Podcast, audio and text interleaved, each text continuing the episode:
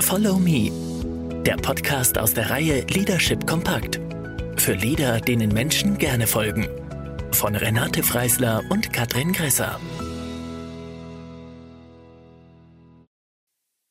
Narzissmus in der Chefetage. Das Problem ist nicht neu. Narzissten, Egomanen und Psychopathen sind in den Führungsetagen überdurchschnittlich häufig anzutreffen. Beginnen wir mit einem kleinen Abstecher zu den Hintergründen. Narzissmus ist gleich Konzentration des seelischen Interesses auf das eigene Selbst. Moore 1967 die Ausprägung reicht vom normalen, angemessenen Narzissmus bis hin zu schweren narzisstischen Störungen. Überwiegt die narzisstische Persönlichkeitsstörung, dann dominiert die Beschäftigung mit dem eigenen Selbst und dem Selbstwert. Egozentrisches Verhalten steht im Vordergrund und das Interesse an den Mitmenschen ist eher gering. Das kann zu ständigem Vergleichen mit anderen führen und dem übertriebenen Bedürfnis nach Bestätigung bis hin zu starkem Neid. Echte Gefühle wie zum Beispiel Trauer, Sehnsucht, Bedauern fehlen, beziehungsweise es mangelt an Gefühlstiefe. Wie bei allen psychischen Störungen wird auch hier nach biologischen Erklärungen gesucht. Ein Ergebnis, das erwähnenswert ist, bei Narzissten zeigen die Hirnregionen, die für soziales Denken und Empathie verantwortlich sind, weniger Volumen und Substanz. Allerdings ist noch völlig unklar, ob Narzissten dies mit auf die Welt bringen oder ob die sozialen Areale durch das selbstbezogene Verhalten von klein auf verkümmern. Bisher wurden noch keine genetischen Marker gefunden, obwohl narzisstische Störungen eine gewisse Erblichkeit aufzuweisen scheinen. Mangelnde, echte, bedingungslose Wertschätzung in der Kindheit führt vermutlich in besonderem Maße zur Ausbildung dieser Störung. Größen selbst und Größen klein. Es kommt zu Größenideen einerseits und zum Gefühl der Minderwertigkeit andererseits. Hinzu kommt die Vorstellung, niemanden zu brauchen und sich selbst zu genügen. Als schwerste Form gilt der sogenannte destruktive Narzissmus. Die Beziehungen zu den Mitmenschen sind extrem problematisch. Sich mehr zu nehmen als uneigennützig zu geben, dominiert das Verhalten. Um den Selbstwert zu regulieren, werden die Erfolge der anderen kleingeredet oder als die eigenen ausgegeben. Das Umfeld, Familie, Mitarbeiter und Mitarbeiterinnen, Freunde leidet. Denn die eigenen oft tragischen Erfahrungen wiederholt der Narzisst im Umgang mit anderen Personen. Typisch ist zum Beispiel die Sichtweise, von Idioten umgeben zu sein. Es überwiegt eine extrem hohe Anspruchs-, Vorwurfs- und Versorgungshaltung. Durch die äußerst schlechte Regulation des Selbstwertes reagieren diese Menschen häufig gekränkt bis hin zu anhaltender Wut, wenn die Realität nicht mit der eigenen Wunschvorstellung zusammenpasst. Und das schon bei Kleinigkeiten. Zu den dysfunktionalen Interaktionsmustern gehören als Witze getarnte Beleidigungen, öffentliche Demütigungen, beißende und ständige Ironie, rüdes Unterbrechen des Gesprächspartners, Ignorieren von anderen, zum Beispiel in Meetings, Übergriffe in die Körper- und Privatsphäre. Erinnern Sie sich an Captain Ahab in dem Roman Moby Dick? Er kann als Prototyp des narzisstischen Managers stehen. Statt Wale zu fangen, jagt Ahab, der große, grandiose, gottähnliche Mann, mit seiner Mannschaft den weißen Wal, auf den Businessalltag übersetzt, statt die Unternehmensziele zu verfolgen, folgt der Manager seiner eigenen fixen Idee. Abweichungen werden nicht toleriert, sondern mit Verachtung und Enttäuschung bestraft. Das Ziel oder die fixe Idee ist grandios. In dem Roman ist es ein riesiger Albino-Wal. Die Beziehung zwischen dem Wal und Ahab ist von einer narzisstischen Kränkung geprägt. Ahab verlor durch den weißen Wal ein Bein. Es dominiert die Wut. Ahab nimmt in Kauf, dass alle anderen mit ihm untergehen. Das zeigt die destruktive Ebene des Narzissmus. Dies zeigt sich auch in diesem Zitat von Larry Ellison, Oracle. Es reicht nicht, dass ich erfolgreich bin. Alle anderen müssen versagen. Das narzisstische Gefühl von Omnipotenz und Unverletzbarkeit führt dazu, dass Risiken eingegangen werden, die eine normale Führungskraft so nicht eingehen würde. Im Laufe der Zeit kann es bei grandiosen und letztlich narzisstischen Persönlichkeiten zu folgenden Problemen kommen. Niederlagen werden nicht verarbeitet. Alkohol, Drogenprobleme, Rückzug von Freunden und Familie, Depression, finanzielle Unregelmäßigkeiten, Erschöpfung, paranoide Verarbeitung von Kritik. Menschen, die narzisstische Tendenzen haben, brauchen ein gutes Emotionsmanagement. Zum einen geht es darum, überhaupt die eigenen Gefühle wahrzunehmen und sie differenziert zu benennen. Zum anderen ist es ihre Aufgabe zu lernen, wie man mit überschießenden Emotionen umgehen kann.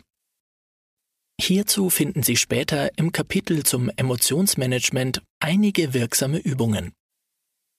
Die größte Herausforderung sehen wir allerdings darin, dass solche Menschen überhaupt erkennen, dass bei ihnen etwas anders ist und sie bereit sind, sich auf diese intensive Persönlichkeitsarbeit einzulassen.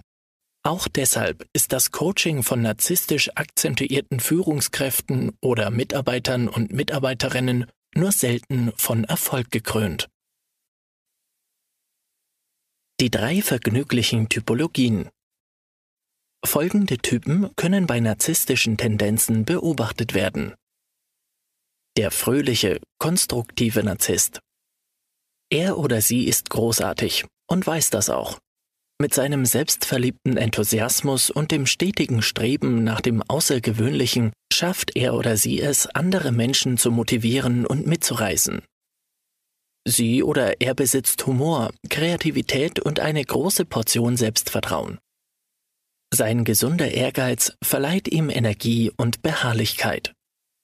Anerkennung sucht er durch Spitzenleistung. Aus seinem Selbstbewusstsein zieht er oder sie die Kraft, Probleme zu lösen. Der konstruktive Narzisst nimmt seine Mitarbeiterinnen und Mitarbeiter ernst und beurteilt sie nach Leistung und nicht nach Sympathie. Er sieht sich als Mentor und Impulsgeber. Auf Kritik reagiert sie oder er zwar ungeduldig, ist aber bereit, aus Fehlern zu lernen. Bevor der Narzisst eine Entscheidung trifft, sammelt er Informationen und berücksichtigt kritische Stimmen. Wenn sein Entschluss einmal feststeht, lässt er sich kaum noch umstimmen. Der zaghafte Angsthase. Typus verborgener Narzisst. Er oder sie ist vor allem auf den Ruf bedacht. In Wahrheit besitzt er kein Selbstbewusstsein. Es herrscht eine Atmosphäre der Langeweile. Der ängstliche und sich stets nach allen Seiten absichernde Narzisst lässt der Politik Vorrang vor der Moral. Einfühlungsvermögen gehört nicht zu den Stärken. Sie oder er zeigt sich diplomatisch Dahinter steckt Berechnung. Interessen anderer werden nur berücksichtigt, wenn sie nützlich erscheinen. Auf Vorwürfe wird verletzlich reagiert. Mitarbeiter und Mitarbeiterinnen sollten unkritisch sein und weniger selbstbewusst. Das konservative Verhalten steht im Vordergrund und die Angst vor Misserfolgen. Innovationen gegenüber ist er oder sie sehr vorsichtig und will kein Risiko eingehen. Endlose Beratungen und mangelnde Entschlussfreude sowie halbherzige Entscheidungen runden das Bild ab. Der berechnende Egomane Er oder sie ist ein egozentrischer Wüterich, der anderen durchaus auch Angst einflößen kann. Das Weltbild ist geprägt von der Mitte, seinem Bauchnabel. Dieser unangenehme Egomane zeichnet sich durch einen Hang zur Großartigkeit aus. Das Auftreten ist geprägt von Statussymbolen und einem fast peinlichen Exhibitionismus. Die Beziehungen zu den Mitarbeitern und Mitarbeiterinnen sind geprägt von Mitleidslosigkeit, Kälte und Anspruchsdenken. Die Reaktionen sind nicht kalkulierbar. Er oder sie verlangt immer eine Sonderbehandlung, egal ob beruflich oder privat. Menschen, die anders denken, mag der Egozentriker nicht. Toleranz gibt es nur für Ja-Sager. Er oder sie ist ein rücksichtsloser Gesprächspartner und spricht fast ausschließlich über sich. Auf die Wünsche der Mitarbeiter und Mitarbeiterinnen wird mit Unverständnis, Ignoranz, provozierender Kritik und Wutausbrüchen reagiert. Der berechnende Narzisst liebt riskante und spektakuläre Projekte. Entscheidungen werden alleine oder mit engen Vertrauten getroffen. Opposition wird abgelehnt. Wenn etwas schiefläuft, werden Sündenböcke gesucht. Management und Persönlichkeit. Wichtiger für die Zukunft von Unternehmen als jede Balanced Scorecard und jeder Ruf nach einer neuen Fehlerkultur ist das Nachdenken über all die destruktiven Charaktere in den Unternehmen, die ihren Mitarbeitern und Mitmenschen schaden und die Leistungsfähigkeit der Organisation untergraben. Sie vergraulen Kunden und Mitarbeiter, inszenieren arbeitzeitkostende Konflikte, höhlen die Leistungsfähigkeit von Teams und dem Management aus. Robert Sutton, 2006 Management-Vordenker Ketz de Vries beschreibt zwei charakteristische Extrempersönlichkeiten, die lebenden Vulkane und die kalten, leblosen Fische. Die einen überziehen die anderen mit heißen Konflikten, mit explosiven Ideen, mit extremen Forderungen und mit heftiger Kommunikation. Die anderen lassen Partner, Mitarbeiterinnen und Mitarbeiter und Kollegen am ausgestreckten Arm verhungern um sich unter anderem selbst vor Verletzungen zu schützen. De Vries spricht von emotionalem Analphabetentum, verschmelzungshungrig die einen, kontaktfliehend die anderen. Zwischen dem Erfolg im Management und Formen der Egomanie gibt es viele Zusammenhänge. Von der positiv-narzisstischen Führungspersönlichkeit, die gute Ergebnisse bewirkt, und den negativ-psychopathischen Führern, die oftmals Macht und Einfluss missbrauchen. Sind weibliche Führungskräfte anders?